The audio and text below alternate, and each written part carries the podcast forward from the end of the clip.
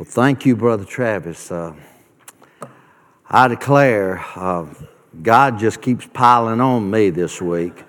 Uh, the things I hear and uh, what I have to follow, but I praise God for this week. Um, you know, I, I, think I think the staff and and the church and everyone else, all the volunteers, would would uh, be okay with me saying, and you would join with me, uh, just the debt of gratitude we owe Mike Shelby for last week. Uh, and uh, uh, he gets up here thanking folks, and I keep thinking, oh Lord, how I thank you for his oversight and leadership, and, and those preachers just loved him to death. Uh, I hope they fed you, brother. You spent enough time with them. Uh, um, but uh, uh, thank you for last week, and uh, thank you so much uh, for letting me be a part also. Um, I, um, I am. I hope you, you either go watch the podcast or order the CDs. I'm seriously thinking about ordering the CDs uh, but not necessarily for the preaching um, uh, and not for the singing. Uh, but I, I, think I'm going to get with Corey and maybe we uh, break them down and edit them. I'd like to make my own CD of a few of those. Glory, hallelujah, amen. Preach on, brother. That's right. Get it. I'm with you. And when y'all kind of slow down, I'm going to reach under here and hit it. Well, if the choir can have accompaniment tapes, the preacher ought to be able to have one. Uh, uh, y'all don't slow up, though, do you? Uh, last week, I began a series of sermons. I told you I was going to take the days of the Passion Week uh, leading up to Easter, that's in just in a few weeks.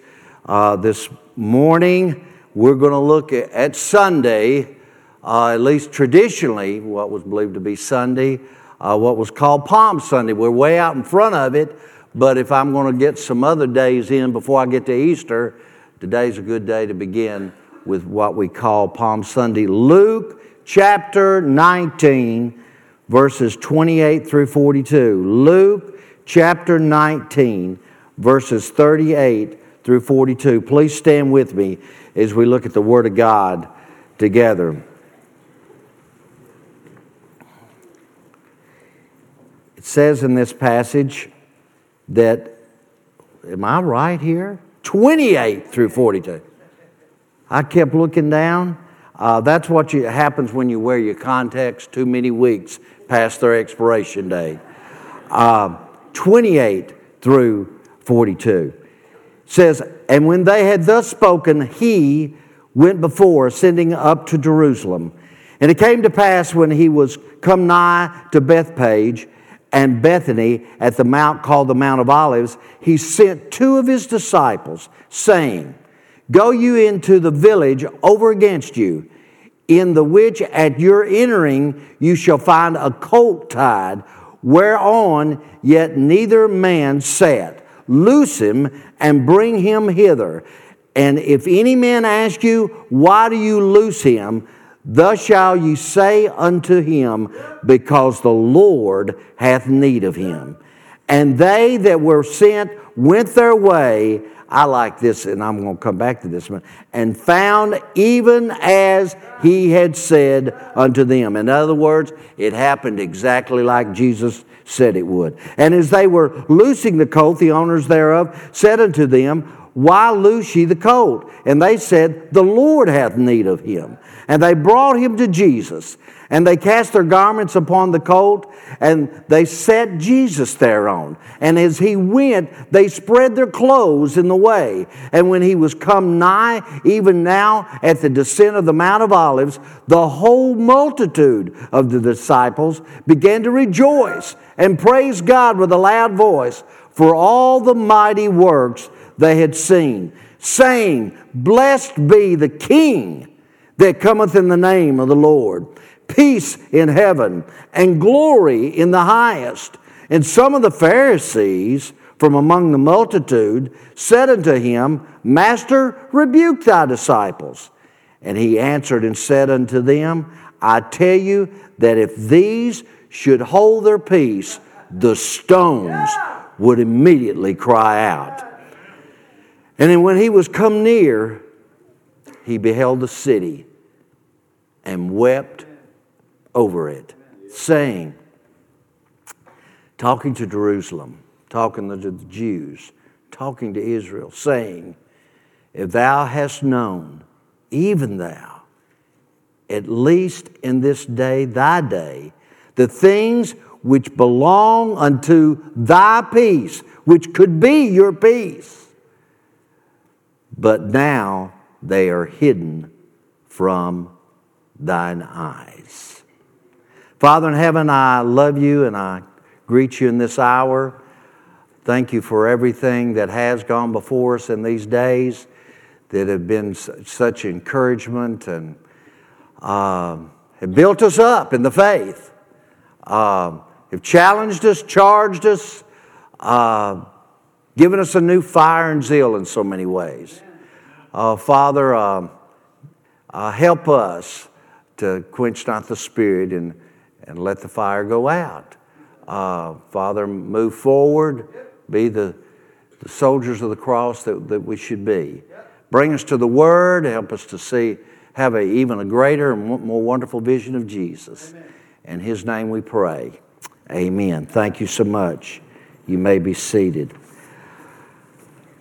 As I've already mentioned in some ways, this event marks the first day of what has become known as the Passion Week of Jesus Christ. Notice he gets to us in chapter 19, uh, and there are 24 chapters in this book. So, uh, as I've already said, so much of the emphasis of the Gospels is on this last week of Jesus Christ's life. These, the, all of his life pointed to this week, was about this week. He lived for this week.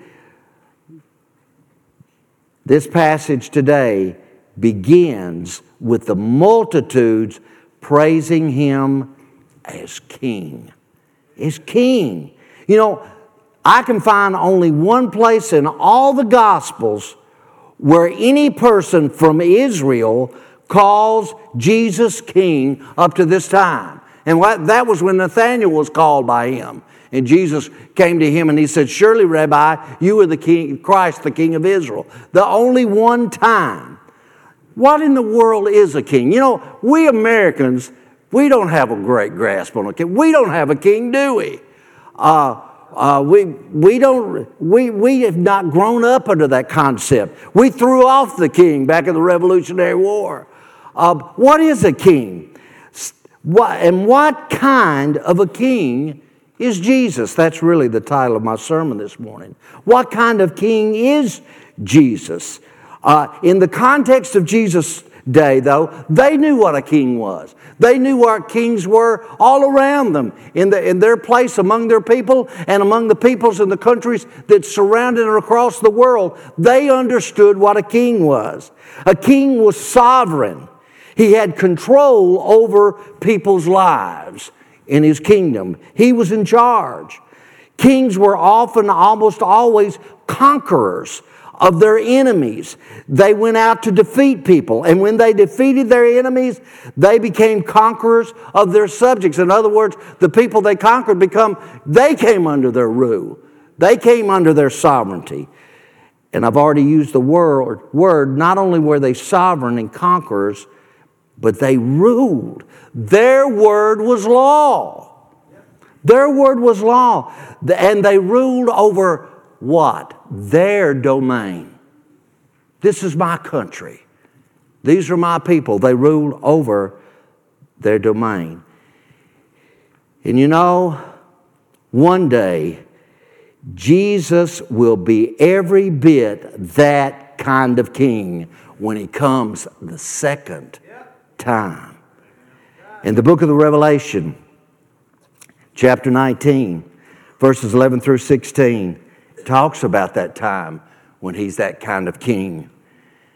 The Bible says, And I saw heaven open, And behold, a white horse. And he that sat upon him was called faithful and true. And in righteousness he doth judge and make war. His eyes were a flame of fire, and on his head were many crowns. And he had a name written that no man knew but he himself. And he was clothed with a vesture dipped in blood. And his name is called the Word of God. And the armies which were in heaven followed him upon white horses, clothed in fine linen, white and clean. And out of his mouth goeth a sharp sword, that with it he should smite the nations, and he shall rule them with a rod of iron. And he treadeth the winepress with fierceness and wrath of Almighty God. And he hath on his vesture and on his thigh a name written, King of Kings and Lord of Lords.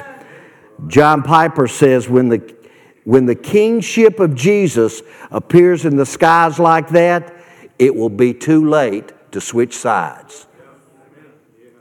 If he's not already your king, he will not be your king. He will only be your judge. You will only know the wrath of our king. This is the second coming of Jesus' life. As a matter of fact, I want to say something to you. You maybe have never thought about a lot. We, we talk about Jesus coming again, the second coming. We talk about a lot about the first coming, the first advent, the birth of Jesus Christ, his first coming, his second coming. We love to study these things. But you know, you cannot study the first and second coming of Jesus Christ without studying it on the platform of his kingship, his kingdom. He came the first time as a king. He's coming the second time as a king but he was a different kind of king. You have to understand it that way. You have to know it to be a, a, good witness in this world, to explain to other people about Jesus and what he's doing today. He was a different kind of king, but he's going to be a different kind of king when he comes again. Amen?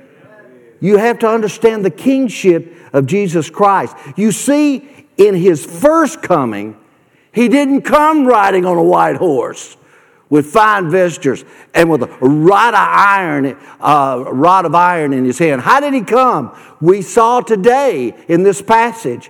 He came riding on a donkey. He came as a babe in the manger. Self professed, he came meek and lowly. He was gentle. He was seeking. He was Isaiah's suffering servant. He was John the Baptist's Lamb of God. But watch this. He was still king.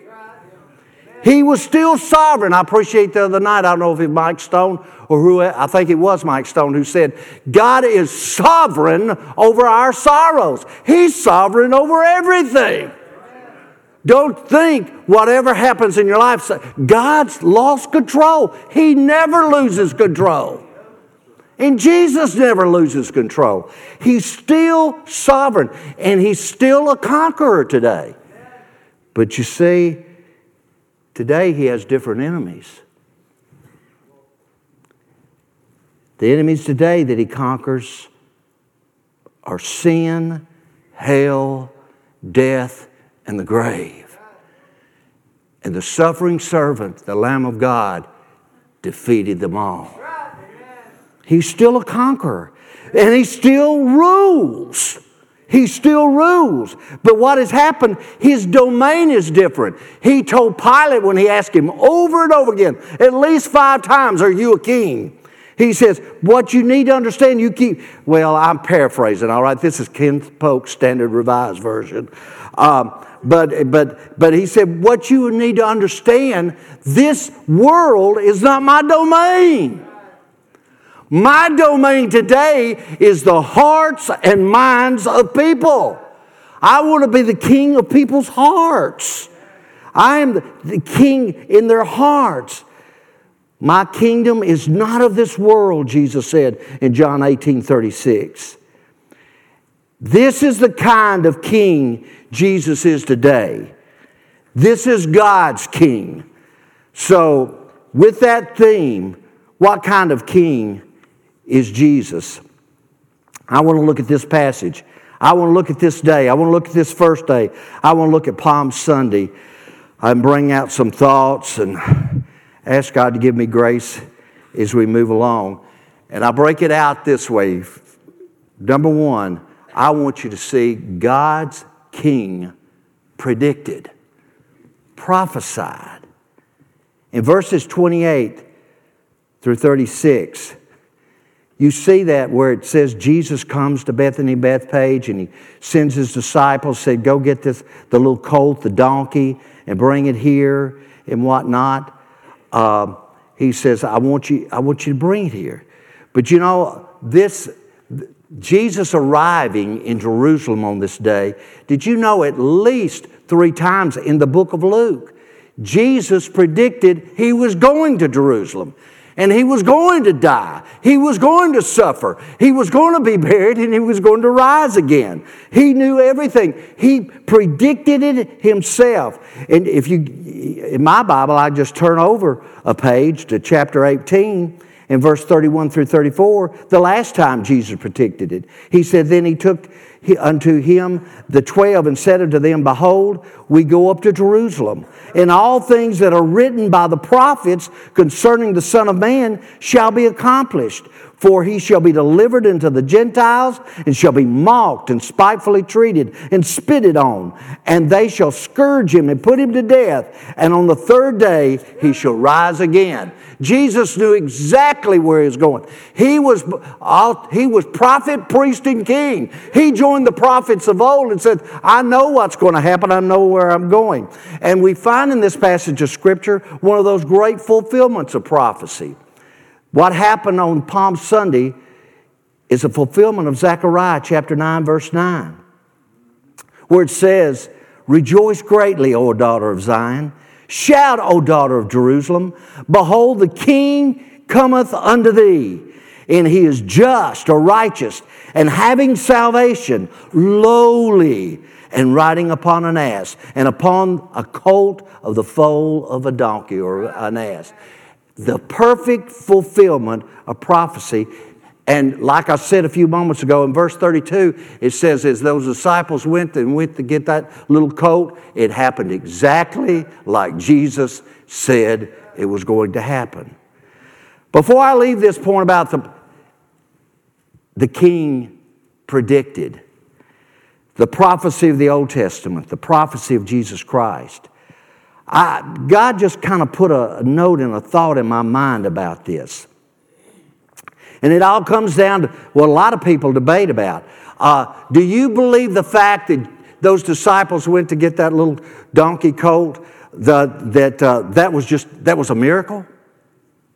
I mean, I, when's the last time somebody came to your house and hauled something off and you didn't and you just let them go? Said the Lord have need of it. Uh, that'd be a way to make a living, wouldn't it? The Lord have need of it.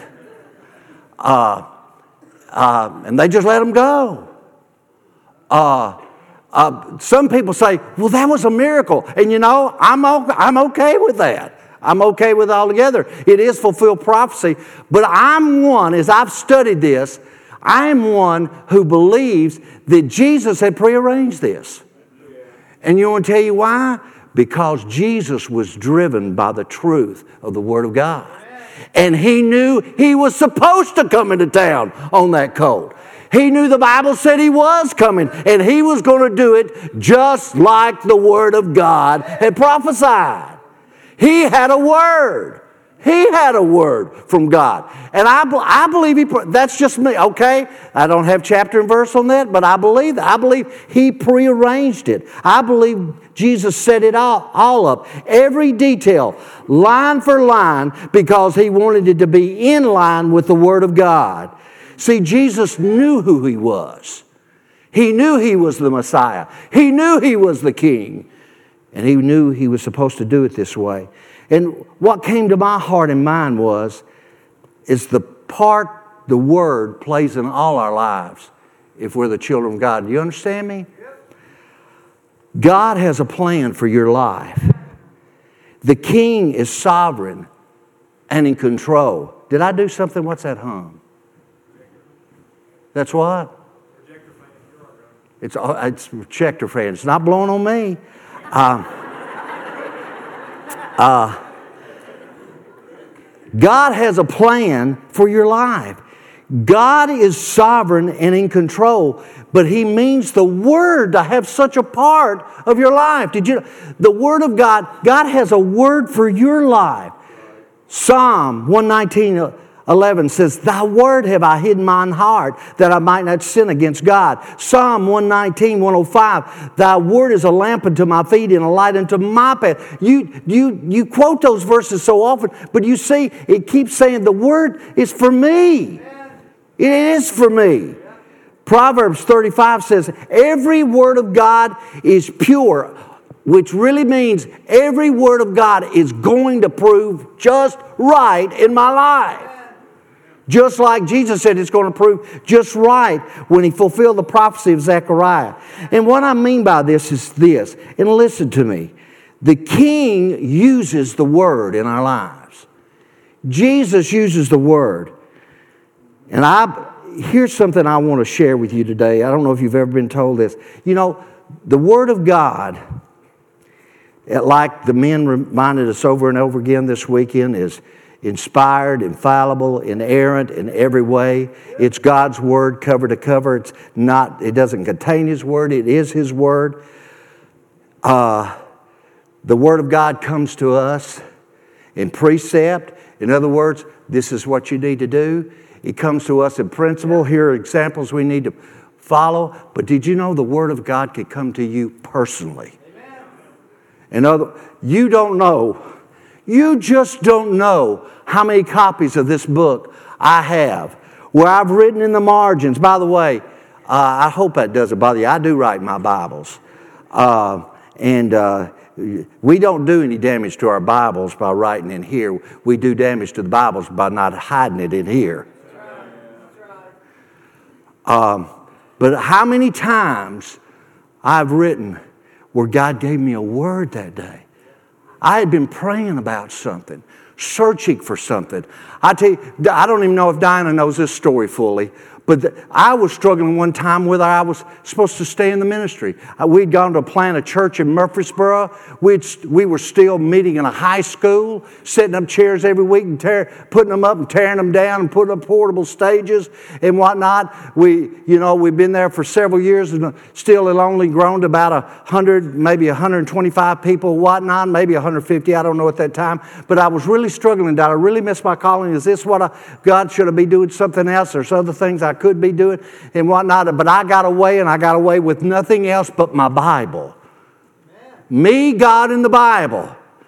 And I'll never forget, I, ha- I have my, that Bible, I still have it. It's torn up and, and kind of tattered and whatnot. But I, but I wrote the date and I wrote the scripture that day said, God told me today, this is my call, this is my place, this is my time. I'm just going to move forward till He turns me in another direction. And He gave it to me in the Word. Do you ever dwell in the Word long enough to believe that the King who rules the world and rules in the Word can rule in your life, give you a Word? Let me tell you, don't ju- go to Sunday school, go to preaching, uh, go to your small groups and, and, and weekday Bible studies and everything else, but be the kind of person that says, I'm, I need to hear from God and I want to hear from His Word. Spend time there till God gives you a personal word. God doesn't speak to us only by answering prayer, He speaks to us in a personal way through His Word. You say that, that's just something. Uh, you said, well, how did you get all that from that from the Palm Sunday, Brother Ken? Yeah, that's why you, God calls you to preach. You can get things from anything. Um, ask Tommy Steele, right? No matter what patches you in. That's the king predicted. Now let's look at God's king rejected. That's what this passage is about, right? Rejection. It all begins on Sunday the Savior rejected. Jesus has come to his hour. We mentioned that last week. The fulfillment of his life's purpose on earth is right before him. His Passion Week has begun.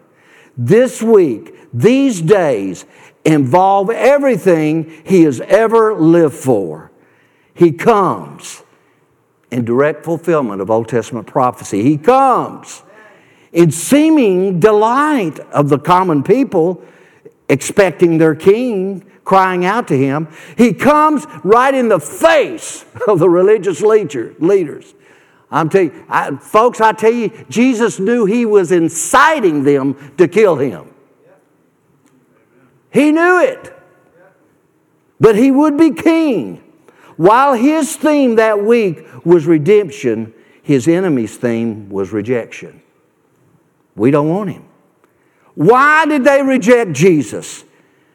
Because he was not their kind of king. They wanted a king. Just like Israel of old wanted a king, they picked Saul too soon. They wanted a king, but he was not their kind of king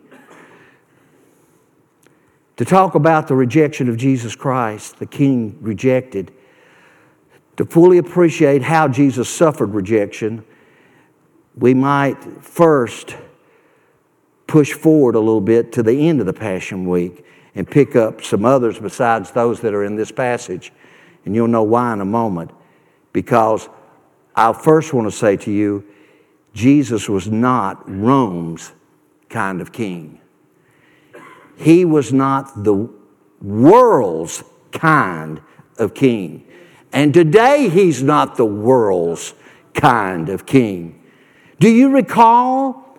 I read just a little bit about it a few moments ago in Jesus' prediction in Luke chapter 18. The shame, abuse, the belittling leveled against Jesus by the Roman soldiers, how they spit on him, plucked his beard, put a crown of thorns on him, put a reed in his hand, smote him, and said, Prophesy. You know, you remember all that, don't you? Calling him king. But you know what that was all about? They were scorning the Jews. They were scorning Jesus. They were showing what they believed how weak he was, how worthless he was, how unkingly he was. And they were, they were saying to the Jewish people, This is the kind of king you deserve. This is the kind of king you deserve, not like our Caesar. Then recall Pilate. I told you five times he called Jesus king. And he determined to put a sign above the cross that this is the king of the Jews. You remember that? And the Jews said, Well, why don't you put up there? He claimed to be the king of the Jews. And Pilate said, What I've written, I've written. But do you know, his reason too, just like those soldiers, was this I'm telling the world, this weak, dying, worthless man on a cross, this is the kind of king you Jews deserve. You follow that? That was his message. That was his rejection. Still, always, today, the world would say to us, This is the kind of king you deserve. You small minded, weak, emotional Christians you, this is the kind of king you deserve, this Jesus. You deserve this kind of religion. The world believes they are more powerful. They believe they are stronger emotionally and intellectually. And we can go ahead and worship God, worship Jesus, because he's the kind of king we deserve. I, uh, I was going to say some things, but somebody will accuse me of getting political. And I don't get political. Uh, I, I, don't, uh, you know, because I'll offend somebody I know. Uh, but I, you need to know, I've not told y'all this yet. I, I'm not a Republican. I'm not a Democrat. I'm not an independent. I'm a Baptist uh, preacher. And that's where I land. Uh, but, um, but, you know, we, we've got a generation of people that are telling us right now um, so many of you are, are just too weak and we know the kind of king, the kind of leadership you need. We know better than you. We can do better than you could do with what you have. That's the reason you ought to give it to us. Do you follow me? You know what that's rooted in? We know we call it socialism. Uh, that's, there we go, I got political. We call it socialism, but did you know that socialism is just the grandchild of communism? And Karl Marx said that religion and God are the opiate of the people. They're weak minded. They're too simple. They can't do it on their own. They need someone more powerful like us that knows better and can do better. You follow me? That's exactly what he taught. He said, he said, we're just getting drunk on our religion. We're so weak, we're so feeble-minded, we're so uneducated. We need someone that's got it to give it to us. Oh, I got to stop. Uh, but they, the world's telling us today, you need, you deserve the kind of king you got, but we can do better for you. The world's always telling us, you deserve this Jesus, this religion. Says, but we've got something better. We're better, we're bigger, we're stronger, we're more intellectual. Folks, it's wrong. They were wrong back then, they're wrong today. He was not the world's kind of king. He was not the Jewish religious leaders' kind of king. You know that, don't you? In verse 39, says some of the Pharisees from among the multitude said unto him, Master, rebuke thy disciples. And then in Matthew chapter 21, I'm not going to read it right now, but it's another time when they said, when the children were crying out and praising him, rebuke them, tell them to stop. You, you see what they're doing? And Jesus wouldn't do it. You know, most recognize Jesus was not the Pharisees, the religious leaders, kind of king because they did want a powerful, political, conquering, earthly king to overthrow Rome. And they felt like they would have position and power in that kingdom because they already had some with the people, right? They already had position. They didn't feel like their, threat, their positions were threatened. But Jesus threatened them. He threatened them. We know he was not their kind of king because they wanted this political earthly king. But today, I don't know if this will be revelation to you or not, or new to you or not, but there was a bigger reason. We, we always kind of plant there and, and, and we tell the truth. We're, we're, it's the truth. The, the religious leaders wanted a political king to overthrow Rome. That, that is right, and it's always right to say it. But, I'm, but I believe more so, they rejected him because he was not the kind of king they wanted, because he was the kind of king that demanded to be the king of their hearts. You know, if a preacher says something, you ought to be able to prove it. Amen? Can I do it with the Bible? Matthew chapter 3. In those days came John the Baptist preaching in the wilderness of Judea, saying, What? Repent, for the what? Kingdom of eh, heaven is at hand. What was the whole ministry of John the Baptist? To prepare the way of what? The king. The kingdom is coming. God, watch this. God's kind of king, right? God's kind of king. The kind of king Jesus is today. Here comes the king. That make a song Well, Here Comes the King. Uh, it's saying, Repent ye, for the kingdom of heaven is at hand. For this is he that was spoken by the prophet Isaiah, saying, The voice of one crying in the wilderness, Prepare you the way of the Lord, make his path straight. And the same John had his raiment. He tells about his camel hair and all, and about baptizing people uh, for their sins. When you go to verse seven, it says, but when he saw many of the Pharisees and Sadducees, what is that? It's those religious leaders, right? Those people that kept rebuking. When he saw many of the Pharisees and Sadducees come to his baptism, he said unto them, What? O generation of vipers. Can I give you an interpretation of that? Bunch of snakes in the grass. John the Boy, that's, that's some kind of preaching. When's the last time you got called snakes in the grass? He says, He said unto them, O generation of vipers, who hath warned you to flee from the wrath to come. And watch this. Bring forth therefore fruits meet for repentance. And, think not to say within yourselves, We have Abraham to our, to, to our father. For I say unto you that God is able of these stones to raise up children unto Abraham. Stop, listen. John the Baptist says, The king is coming, right? Repent, for here comes the kingdom. Says, and what has to happen for you to receive the kingdom is to repent and give the king control of your heart. He wants, that's his domain. That's where he wants to rule. And he said, I know you guys, you say, we're, we're, we're in this thing by birth. We're, we're Abraham's children. And, John the Baptist says, says, God can make Jews out of rocks. He, he don't need you just because you're Abraham's children. Says, but what he wants to do, he wants to rule in your heart. That's the kind of king he wants to be. See, the religious leaders of Jesus' day, they rejected a spiritual king. You follow me? It was, see, he wasn't their kind of king. He wasn't a political king. He wasn't an earthly king. He was a spiritual king, king of the heart, king of their lives, king of those who would repent and turn from their sins and turn to Jesus Christ. You follow me? That's why they rejected him. They felt no need for that kind of king that would conquer sin in their lives, change their lives, rule in their lives from within.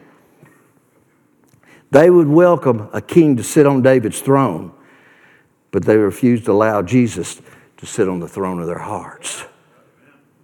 Now, there's more rejectors. He was not the multitudes kind of king. We said, Brother Ken, they were shouting, Hosanna to the king and whatnot. Uh, someday you need to move forward and look over Mark chapter 15 where the same word multitudes, this same group of people were crying, What? Crucify him. Because you know what happened? He turned out to be not their kind of king. He's not our kind of king. At first glance, it would appear that they received Jesus as king, but they didn't. With the same zeal and passion they cried, Hosanna, they cried, Crucify him. The people were as wrong as their leaders. Jesus was not their kind of king. They had enthusiastically and outwardly accepted him, but they never accepted him for the kind of king he is sovereign, Lord of life, who delivers us from sin and conquers our hearts. That's the kind of king he is. Well, before I leave this point, and it was the biggest point, it was the most material.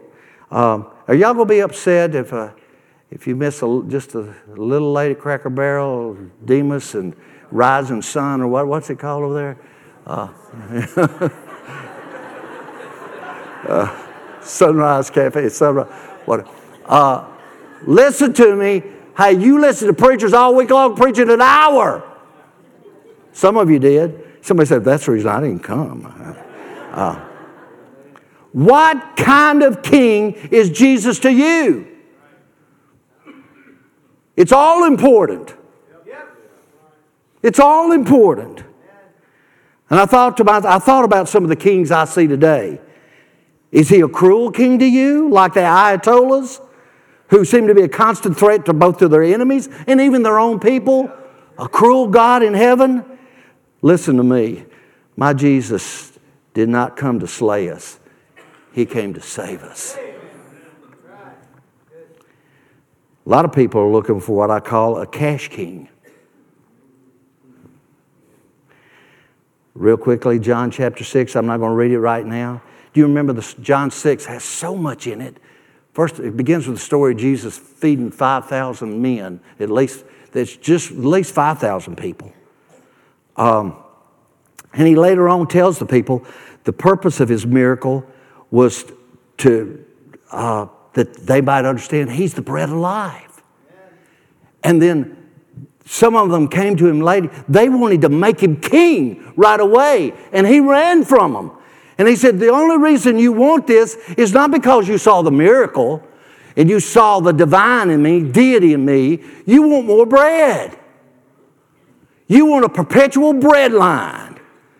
You want a cash king. You want somebody that's going to do something for you, give you something all your life. They wanted a Santa Claus Savior, not a spiritual king.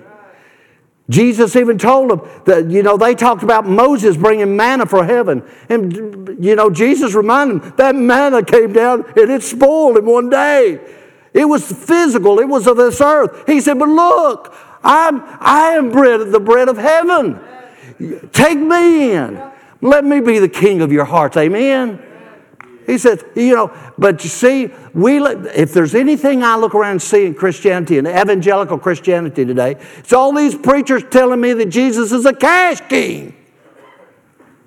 I could preach a series on that. I see celebrity kings. You know, that's what kings are pretty much to us. The British royal family is probably the closest thing to us in it. What do they do, man? Sit around and watch their interest grow. Buy another castle, another fancy car, have another baby. And everybody said, Did you see the baby? What'd they name him? What'd they name her? How far are they from the throne? They're celebrities. They're real, but they're not really real. They fascinate us, but they're actually fantasy. Queen Elizabeth and Buckingham Palace are not far from Cinderella and her castle. It's just something to be fascinated. And, we, and, some, and some people call themselves Christians have made the Bible their storybook. When you need truth about real relationships, real life changes, real walk with God. You're so far from it because Jesus is not your kind of king. There's, this is a Ken Polk one right here. I call it the culture king. You know what I you know where I get culture king? God and country. Now, some of you looking at listen, you ain't gonna never have a greater patriot in this pulpit than Ken Polk. You can ask my wife. Uh, I, I, am, I am a patriot. I love my country, I really do. And I appreciate so many things that happened in the early days of our nation uh, and the principles that were instilled there. I am, but, but I see in our culture this God and country. We are a Christian nation. I said, I said, really? Uh, let me illustrate. This is where I said you're going to miss lunch. 30, 40 years ago, new Christian, going out on visitation, Park Avenue Baptist Church, where I was a member in West Nashville. I go out with a deacon, and we, got, we get the card, we go out, knock on the door. They open the door. I tell you, the smoke is so thick, I thought I could swim in it. Uh, but we make our way in. And this guy comes out of the side room. Looks like they, I mean, looks like they kicked him out of Woodstock. Uh, uh, and uh, uh, uh Colt 45 cans laying all around and whatnot, but said, you know, God called us out to witness. And so we sat down, and the man I was with today was a good soul winner.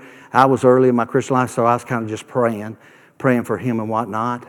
Never, never could get an answer about if he'd ever had a time when he had a relationship with Jesus Christ. Couldn't tell you anything about the gospel. Didn't know, didn't even understand what we're talking about. We're talking about repenting of your sins and trusting Jesus coming into your life. never goes to church. Never goes to church. Doesn't have anything to do with God.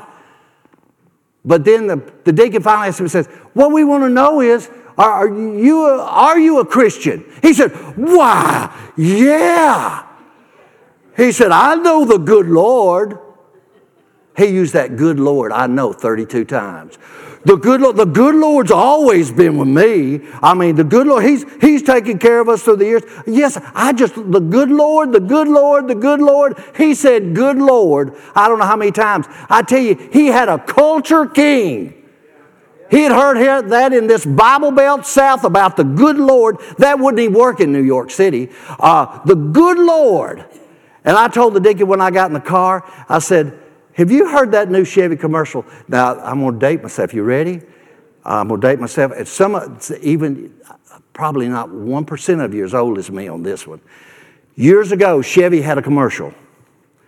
They were trying to make people see how all American Chevrolet was. Are you ready? And they had a jingle baseball, hot dogs, apple pie, and Chevrolet. Baseball, hot dogs, apple pie, and Chevrolet. You see, you're just not a good American if you don't have a Chevrolet. And I told that deacon, says, that guy reminded me of baseball, hot dogs, apple pie, and the good Lord. You're just not American. You don't know where you're at if you don't know the good Lord. He didn't know the Lord. He didn't know the King I know.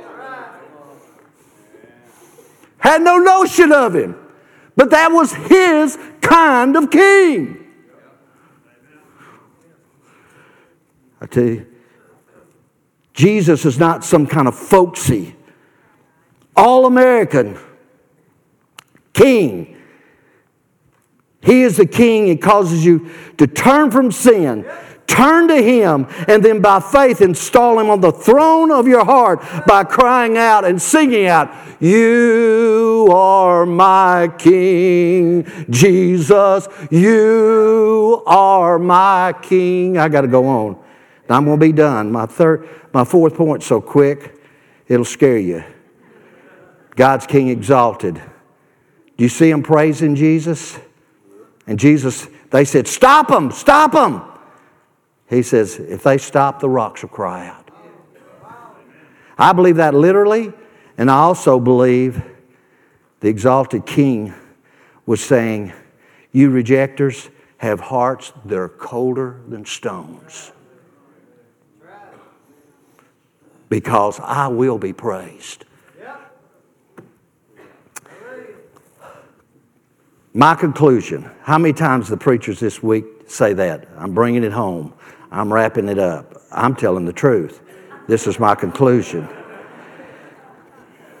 You want me to give you a summary of this passage about what kind of king Jesus is and what kind of king Jesus is to you? Jesus lets us know as he closes out, it makes him cry to know he is not the kind of king that people want. That's why he cried over Jerusalem. What's the only other time Jesus cried in the Bible? At the grave of Lazarus. But he cries here why? Because they, they won't let me be the kind of king they need. They won't let me be the king of their hearts. As a pastor, I have uh, ministered and served many families, and Diane and I ourselves have gone through our time working with families that are facing the disease of Alzheimer's and dementia. And as I minister to people in a family of one of those patients, or as I minister to one of the caregivers, family members of that patient, I see them tired. They're some of the most tired people that, that I see those who serve the, those patients. They're tired and worn from the struggle. And if I have the opportunity to see them serving those people that are suffering from the disease, I see such gentleness, such caring, the way they talk to them. Most of us would almost be dismissive and not want to talk to them at all. But they know how to talk to them, speak to them, listen to them. If I hear the word dear once, I hear it a thousand times. Dear, I'm here, dear. It's over there, hon. Gentle, loving. But here's something I almost always hear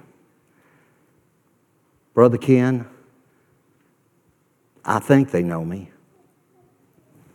I think they still know who I am. There are times when they call my name. And then I'll hear at other times, Brother Ken, they don't even know me anymore. They don't know who I am. And it always comes with, you know what? With tears. They don't know who I am. They don't know how I serve them. They don't know how I'm here every day. They don't know how I love them and what I'm actually doing for them day in and day out. Jesus comes and he looks over Jerusalem and says, They don't know. They don't know me. they don't know me. They don't know what kind of king I am. They don't know what I've done for them. They don't know how much I love them. They don't know how much I can change them, how much I can be a part of their lives. They don't know me. And he cried. I'm telling you, my friend, Jesus, it makes him cry that he is not the kind of king you want him to be in, his life, in your life. Make him your king. Amen.